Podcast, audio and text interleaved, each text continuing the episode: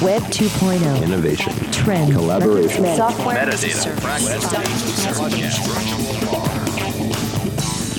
Got the world turning as fast as it can? Hear how technology can help, legally speaking, with two of the top legal technology experts, authors, and lawyers, Dennis Kennedy and Tom Mighell. Welcome to the Kennedy Mighell Report here on the Legal Talk Network. And welcome to episode 347 of the Kennedy Mighell Report. I'm Dennis Kennedy in Ann Arbor. And I'm Tom Mighell in Dallas. In our last episode, we interviewed Nick Rishwain of experts.com as part of our Fresh Voices on Legal Tech interview series. Nick was a fantastic guest and provided us with a ton of great insights. You'll definitely want to listen to the episode if you haven't already listened to it and check out the other interviews in our Fresh Voices series. In this episode, we have noticed that we, and by we, I definitely mean me, are being deluged with invitations to and reports from legal tech conferences, CLE sessions, and more every single day, and most of them are seem to have gone back to being in person. That got us thinking about how we actually learn about legal tech and whether the approaches we see now are the best ways to actually learn about tech in law. Tom, what's on our agenda for this episode? Well, Dennis, in this edition of the Kennedy Mighell Report, we will indeed be wondering out loud if the current approach to conferences and CLE is helping or hurting those who want to learn about legal technology and new tech in law. In our second segment, we will play another instance, another round of our new thumbs up, thumbs down game. And as usual, we'll finish up with our parting shots, that one tip website or observation you can start using the second this podcast is over. And I may surprise you about generative AI in our parting shots. But first up, we wanted to think together with you about how best to learn about legal tech, whether the current conference CLE model still works, uh, because as our, or maybe Dennis more than me, but as our email, LinkedIn, and social media show us every day, there seems to be I don't know about thousands, thousands really, but but lots and lots of events at the moment. Dennis, what made you think about this topic at this time other than the deluge? There were three things. So one is I, I just feel bombarded every day with with announcements of very similar sounding, you know, these 50 minute you know, all you can eat in one 50 minute session about uh, some legal tech topic, generally AI. So there's the number, sheer number of announcements. Then, as I was planning my own cybersecurity and data protection class for this uh, this fall semester, I was doing a lot of thinking about how I was going to teach my students about cybersecurity and data protection, and if there were really good ways to do it. And and and it, I sort of realized that I had 14 weeks of 100 minute classes, and I could really teach them a lot so they they could be really savvy about this topic. And that's a lot different than one 50 minute, uh, as I say, all you can eat session. And then the third thing is, I keep seeing photos of these panel presentations in in hotel rooms with terrible lighting and people sitting down and their projector there and and you know I just go back to it's those uncomfortable chairs and and you know people talking quickly and generally and and leaving without uh, knowing that much more than they uh, they knew when they came in as a practical matter with with stuff they could take away so I don't know, Tom, do you have a similar sense, or is, is this once again just me? We have the same sense about the volume that's returning. Things are getting back to, I'll put quotes around normal, but things are getting back to normal from how they used to be. We're getting more in person conferences. We are seeing them. I would argue this is no different from the conferences that we used to see before. Everything you described sounds like conferences that we saw before. I think where we may differ here with your and my senses, while they're basically the same, you're putting a negative spin on it, and I'm putting a positive connotation on it because I think that in general, it's a good thing to get together. I think it's a good thing to socialize with people. I'm going to go into that in a little more detail later. I think that there are benefits to the conferences and the CLEs. I don't necessarily think a legal tech education is one of them, uh, which is where I think we'll agree on this topic. Yeah, I mean, I have that back to the past feel. You know, people are talking about, oh, there's standing room uh, only sessions. There's like uh, these these panels with you know with interesting people and they're telling funny stories and you know not that many people are getting covid um, so that's a plus too um, but but I sort of go back to what you were saying is I'm not sure what people actually learn in these things and and I don't know whether it's because I have certain things that I want to learn that I don't see how I can learn them in those in that with that type of approach, or better said, what can you learn in 50 minutes from a panel presentation? Believe it or not, Tom, I was actually at a couple of conferences this summer and, and spoke at, at one of them.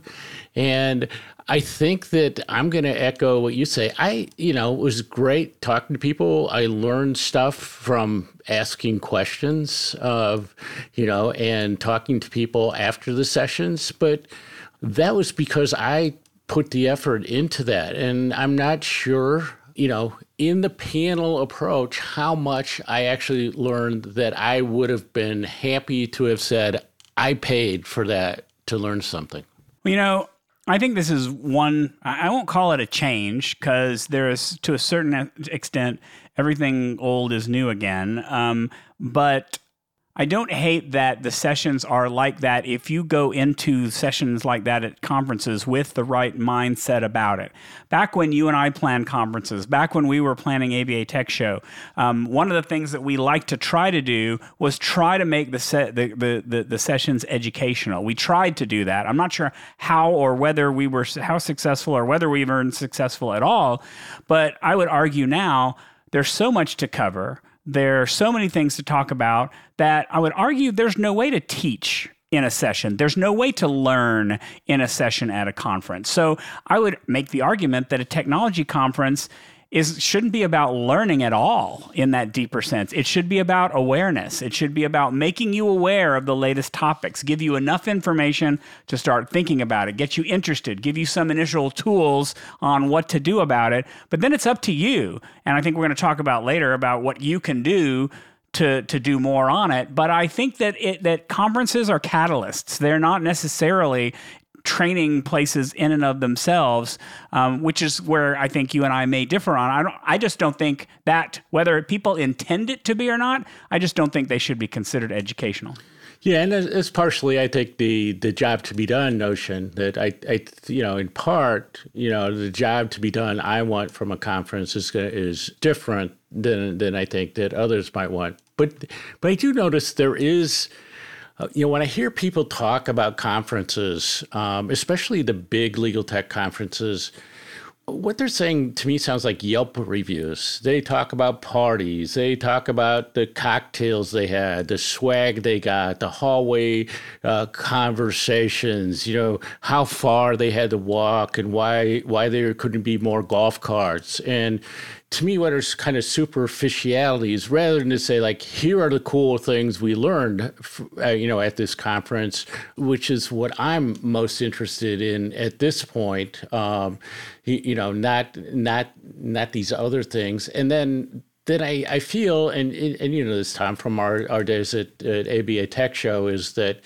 uh, but I think it's a lot worse now, is that, of course, every single legal tech conference is either the best or one of the best. And so you, you don't even know what people are, are describing anymore.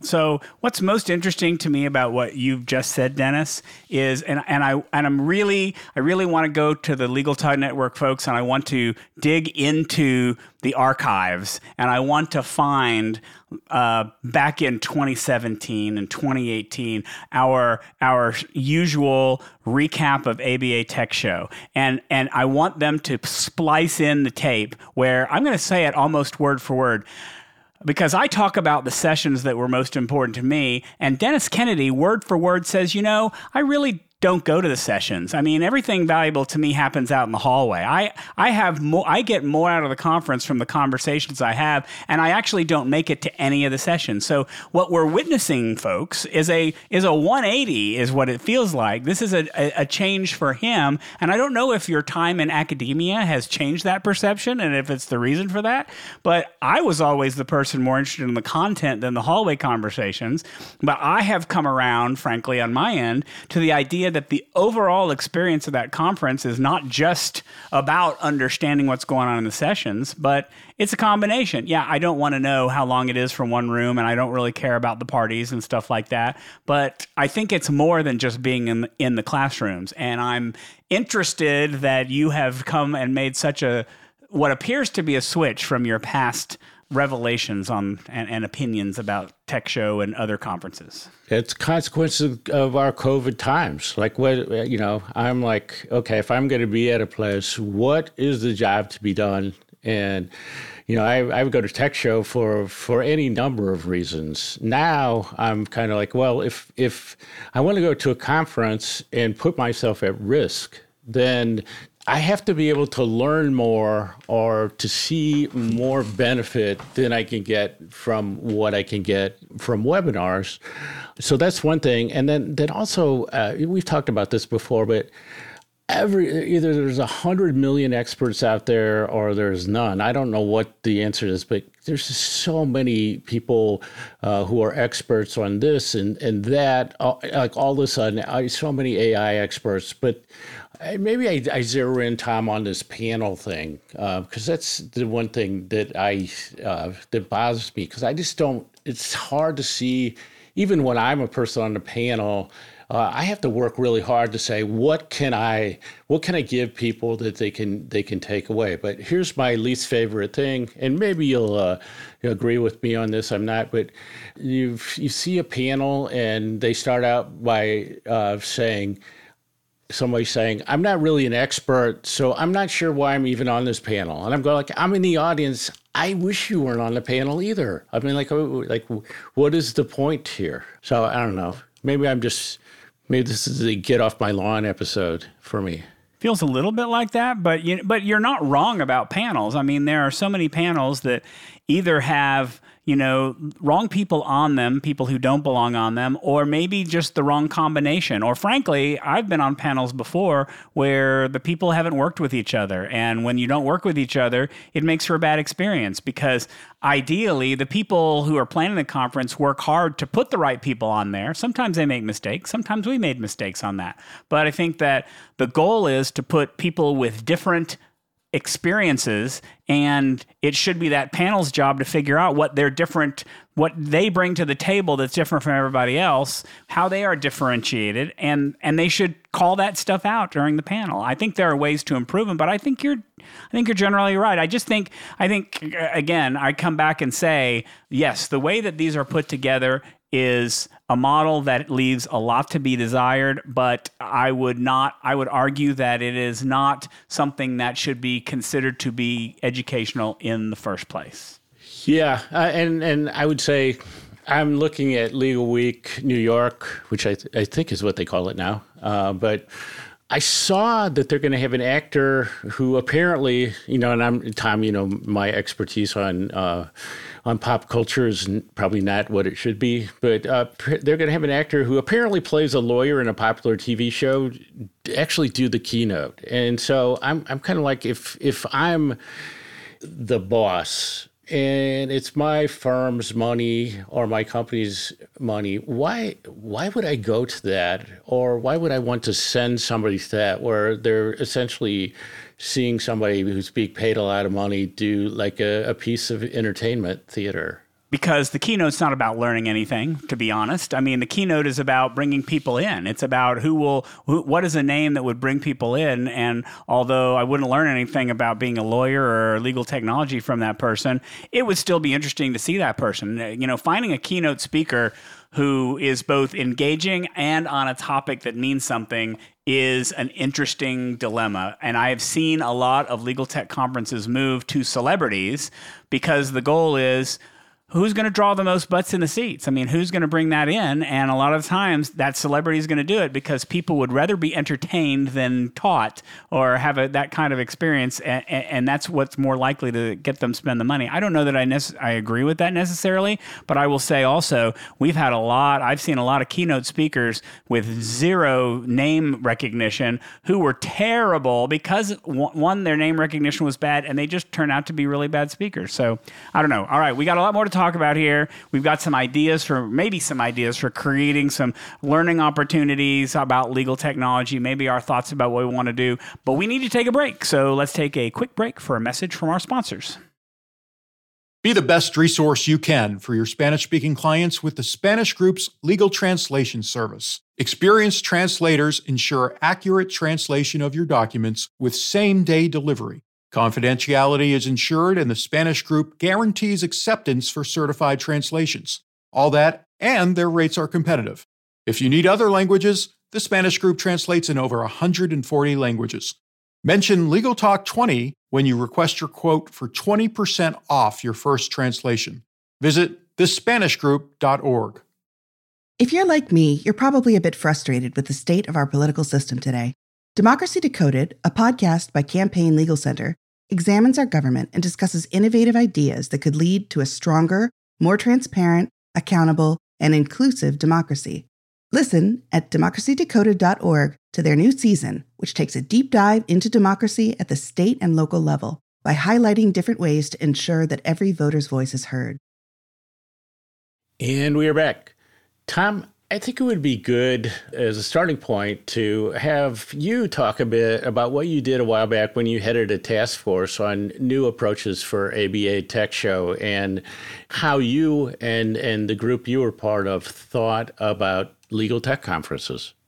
When I saw that you put that in the script, I thought that you were maybe ambushing me in a little bit because ultimately this task force failed. So it's something that uh, that that uh, even though I'm going to talk about is something that never really happened. And I will say that, that the reason why we decided to do this for ABA Tech Show is that we were concerned with the kind of like we've been talking about, the stagnant way that content is presented at conferences. We wanted to liven things up. We wanted to make the conference more than it usually is, than it than it could be. You know, it's still presented that way, and so many conferences are people on a riser, either at a table, white chairs now, lots of white chairs, very standard fare. Speakers speak, attendees listen, and none of that changed. Now, what we were interested in doing was changing the model to get better engagement with the attendees, have them spend more time with the people who are the experts. And, you know, unfortunately, there wasn't a lot of interest in changing that model um, for various reasons that I'm not going to get into, but there just wasn't a lot of interest. So it never really went anywhere. And to be honest, most conferences still follow pretty much the same model. I would say that Clio probably is, has been the most successful at breaking out of that model and doing different, new, and interesting things.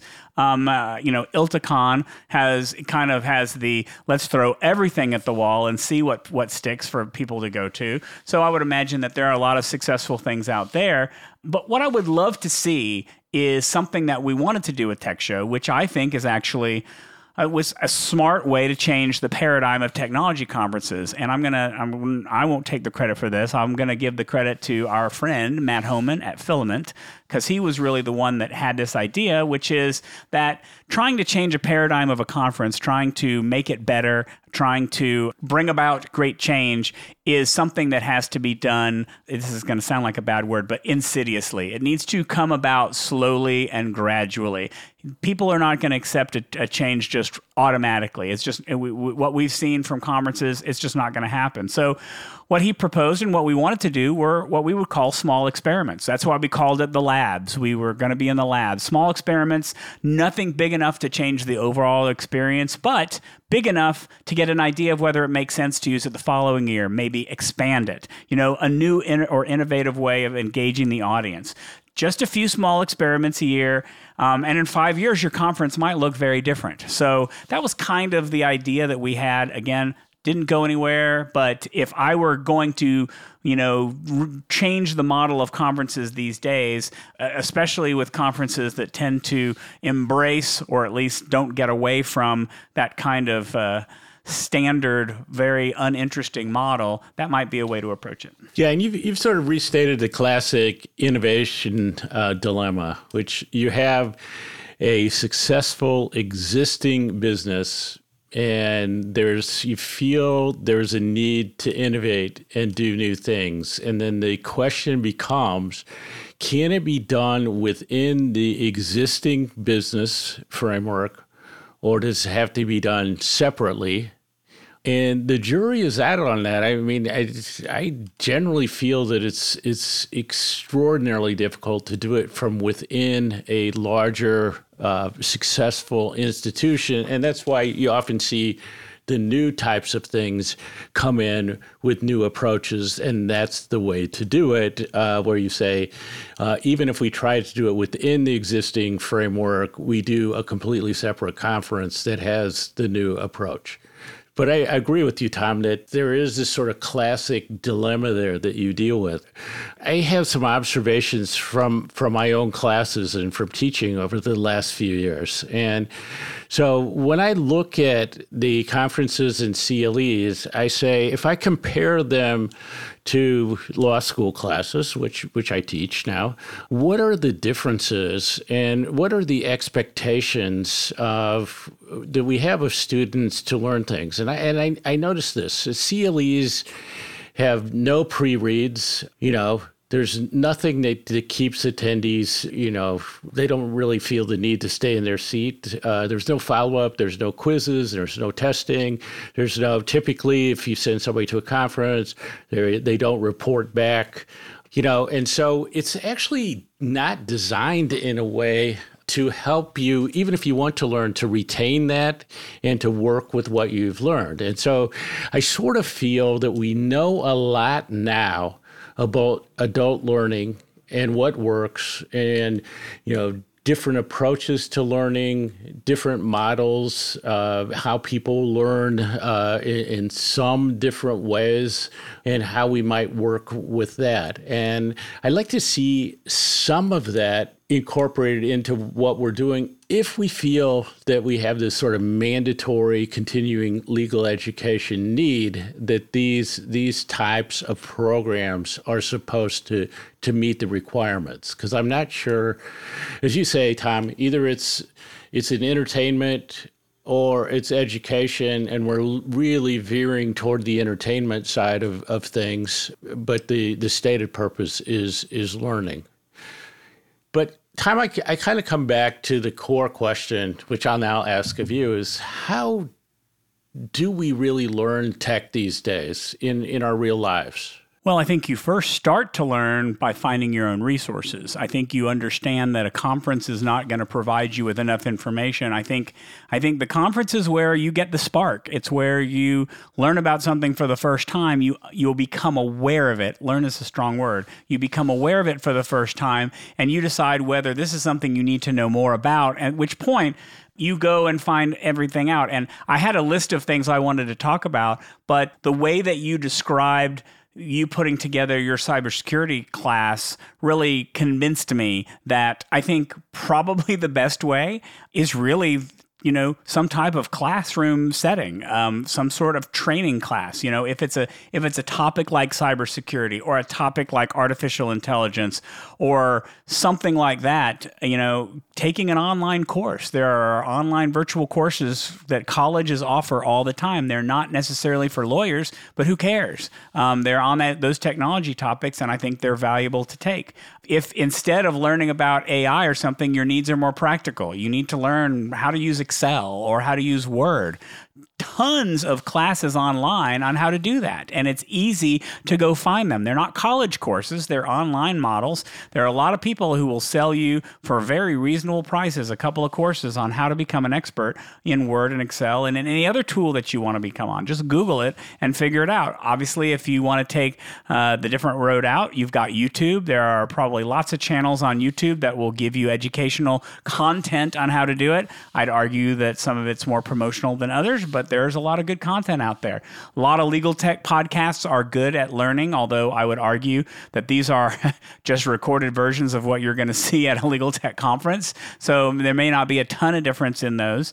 Um, but I really, I really like the idea of the online program or class or a master class or a residency or something in a particular technology is to me an interesting and appealing method of learning. Dennis, what about you? Well, I, I, sort of lament a little bit the days when we had more hybrid and online approaches, and I sometimes wonder, like, why didn't we learn from the hybrid models? Because I think there was a lot, lot of good things that were were happening there, uh, some of which I'm still able to to have the benefit of. So I, you know, if I compare in terms of learning, and I say, here's this conference that I could go to um, then I say, my first thing is like, can I can I just watch it uh, on a web version? Uh, that way, I don't have to travel and do all these other things. Is there a recording of it that I can get on demand? Is there an audio of it that I can speed up, you know, to one and a half or a double speed, uh, which is I'm much more comfortable with? Are there podcasts? Are there hands-on things I can do? Are there courses? Can because in the sense of courses and on-demand work, I can actually learn and, and get presentations from some of the leading experts in the world just from you know sitting sitting at my desk. And i think that's become really important in in the way that i learn. And so the in-person approach doesn't make as much sense for me if I really want to to roll up my sleeves and and and learn. And then also, I know you don't like me to talk about AI, Tom, but the uh, I you know I just do tons of experiments. So like what I'm doing is roll up my sleeves commit to doing the work and just get really hands on to learn. And I go back to the jobs to be done thing. If if I'm at a conference or uh, if I'm presenting and at a conference or even if I'm doing a class, I really want the people who are in the audience to think about what they actually learned from my sessions because I'm putting in the work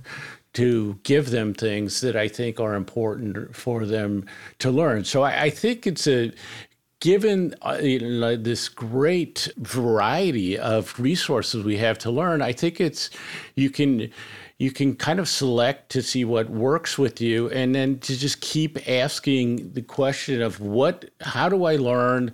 What am I learning? Is there actual kind of learning for my uh, you know that matches my investment into something that I'm taking part of whether it's a CLE or as a as a full blown seminar and so I guess Tom maybe to to wrap things up I'll I'll just ask the question are CLEs and conferences in 2023 now more just a business model than they are a learning model I would argue that they were never a learning model and that they were always a business model. But obviously, reasonable minds could disagree on that. I think that conferences have always been about giving the attendee just enough information to understand the concept and perhaps interest them to learn more. You know, let's let's compare it to a CLE on legal topics. You know, I here in Texas anyway, and I'm sure it's everywhere else. They have criminal law courses that are four days long, or family law courses that are four days long, and no one considers themselves an expert on family law after they attend that multi-day conference. You have to put in the work afterwards to do it. You have you're getting the basics but then you have to go and you have to do more work. And i would say it's the same with the legal tech conference um, and you got to put in the work. And do your homework afterwards Absolutely. All right. We have more to talk about. Before we move on to our next segment, let's take a quick break for a message from our sponsor. Filing court documents, serving legal papers, collecting electronic signatures, all critical parts of the litigation process, yet ones that are time consuming and error prone. But what if you could do more straight from your case or document management software?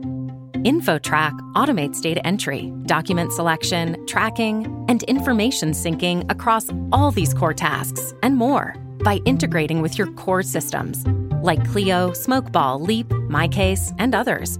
Spend more time on substantive legal work and less time on busy work. Learn how simple it can be at infotrack.com/simple. It can be frustrating to wade through the malpractice insurance application process, but you know you need to protect your firm.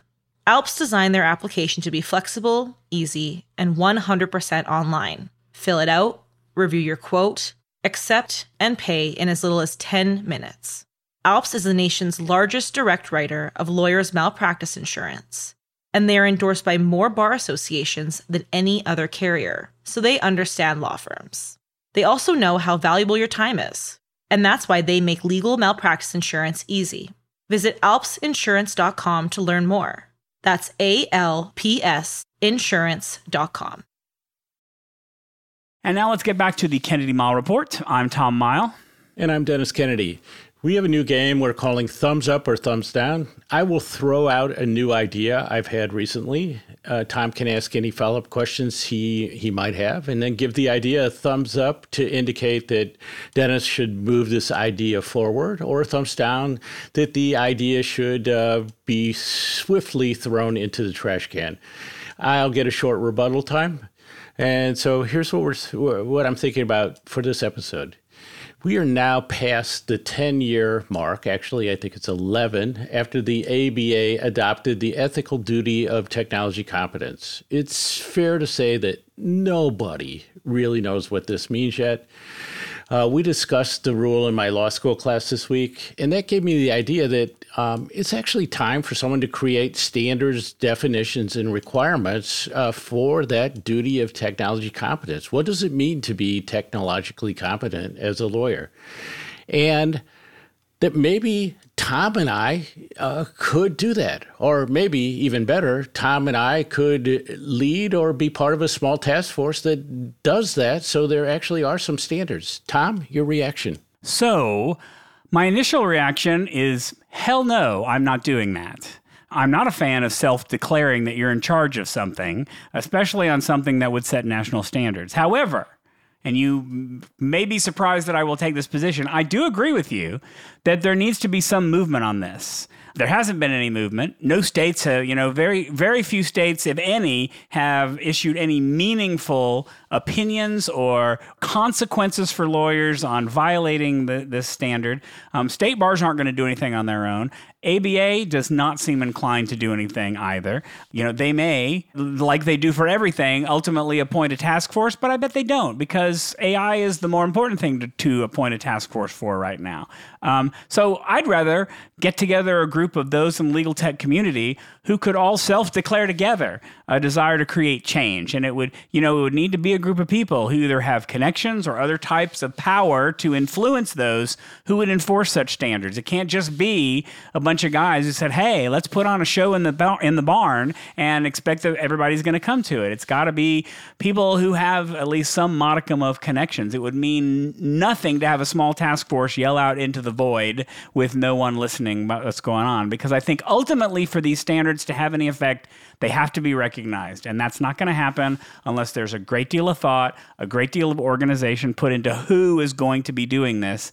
And so that's all I'm going to say. That's I think I think it's a bad idea for you and me, or maybe just me, um, to lead this. But I think it's a good idea for something to happen. Well, you had me at hell no, which is kind of where I had evolved to. But then when you said hey, let's put on a show in the barn, I, it got me thinking. I'm like, well, why don't we put on a show? And we, we just find a barn and we have uh, Chat GPT help us do a first draft of the standards and we throw it out there and we say, these are the standards and have people react to it. And then, then I, as I'm saying that, uh, I'm like, no, it's a hell no, I think. Hey, we Tom. could do that over the weekend, right?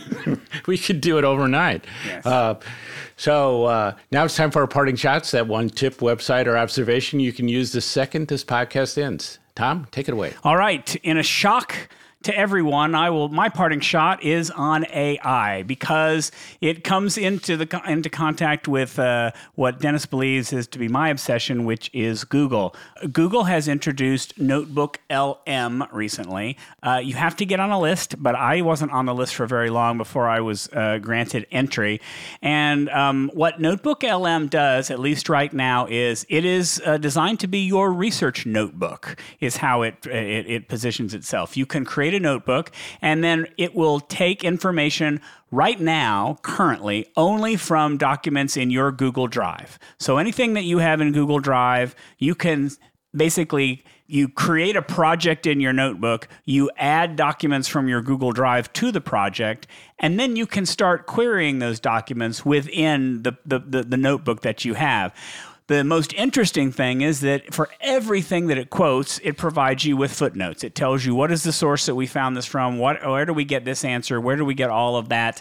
You're not limited to your own information. You could go and download articles from the internet and put them in there and have them be sources that you add to this uh, to this tool that you are working on. Um, the reviews that I've seen of it, I have made not very much use of it so far, but the reviews that I've seen of it say say that currently it's a little bit of a mess, but the goal is worthy, and that in time, this could be something very interesting. And to me, this seemed to be one of the more approachable ways to make use of generative AI in a way that doesn't require you to create an engine to put a lot of information behind. You can upload information and just work on it on your own in that area and get maybe valuable feedback from it. You know, the only issue there is uh, it is Google. You are sharing information from it. My take on it is I'm already sharing everything anyway, so what could that hurt? Um, uh, you may feel differently about it, but if you're interested, Notebook LM uh, is, uh, I think there's a waiting list on there, but it shouldn't take you too long to get in. Yeah, I took a look at the uh, promo for it and I signed up for the list. Uh, but it does seem like a thinly disguised way for Google to uh, f- to get you to uh, train its uh, AIs and its LL, uh, large language models for free with your own documents uh, that might otherwise be private. So there's there's a number of number of issues and, there. And ChatGPT is doing nothing like that. Nobody's well, uploading lots of stuff into ChatGPT. Heck no. It's an ongoing issue, and if you would allow me to talk about AI, we would talk about open source LLMs. But, Not uh, so this episode.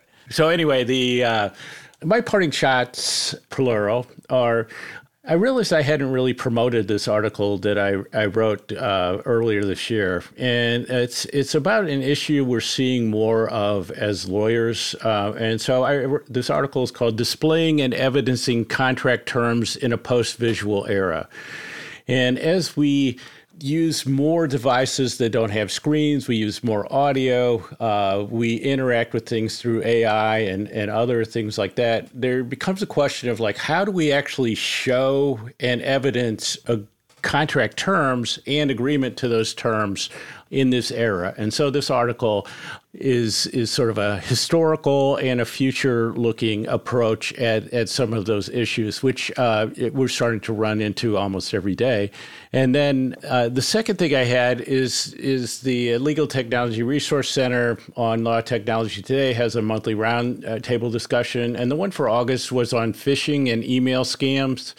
And there were about seven or eight people talking uh, about uh, different perspectives on phishing and email scams. This is still the biggest area of danger in cybersecurity for, for lawyers. So it's a great, you know, plain language, easy to understand, kind of anecdotal approach to some of these issues with a lot of a lot of helpful advice. So I, I recommend that. And so that wraps it up for this edition of the Kennedy Mighell Report. Thanks for joining us on the podcast. You can find show notes for this episode on the Legal Talk Network's page for our show. If you like what you hear, please subscribe to our podcast in iTunes, on the Legal Talk Network site, or in your favorite podcast app. If you'd like to get in touch with us, you can most likely find us on LinkedIn, or you can leave us a voicemail. We still want to get some questions from you for our B segment. That number is 720 441 20. So until the next podcast, I'm Tom Mighell. And I'm Dennis Kennedy, and you've been listening to the Kennedy Mighell Report, a podcast on legal technology with an internet focus. As always, a big thank you to the Legal Talk Network team for producing and distributing this podcast. And we'll see you next time for another episode of the Kennedy Mighell Report on the Legal Talk Network. Thanks for listening to the Kennedy Mighell Report. Check out Dennis and Tom's book, The Lawyer's Guide to Collaboration Tools and Technologies Smart Ways to Work Together, from ABA Books or Amazon. And join us every other week for another edition of the Kennedy Mighell Report only on the Legal Talk Network.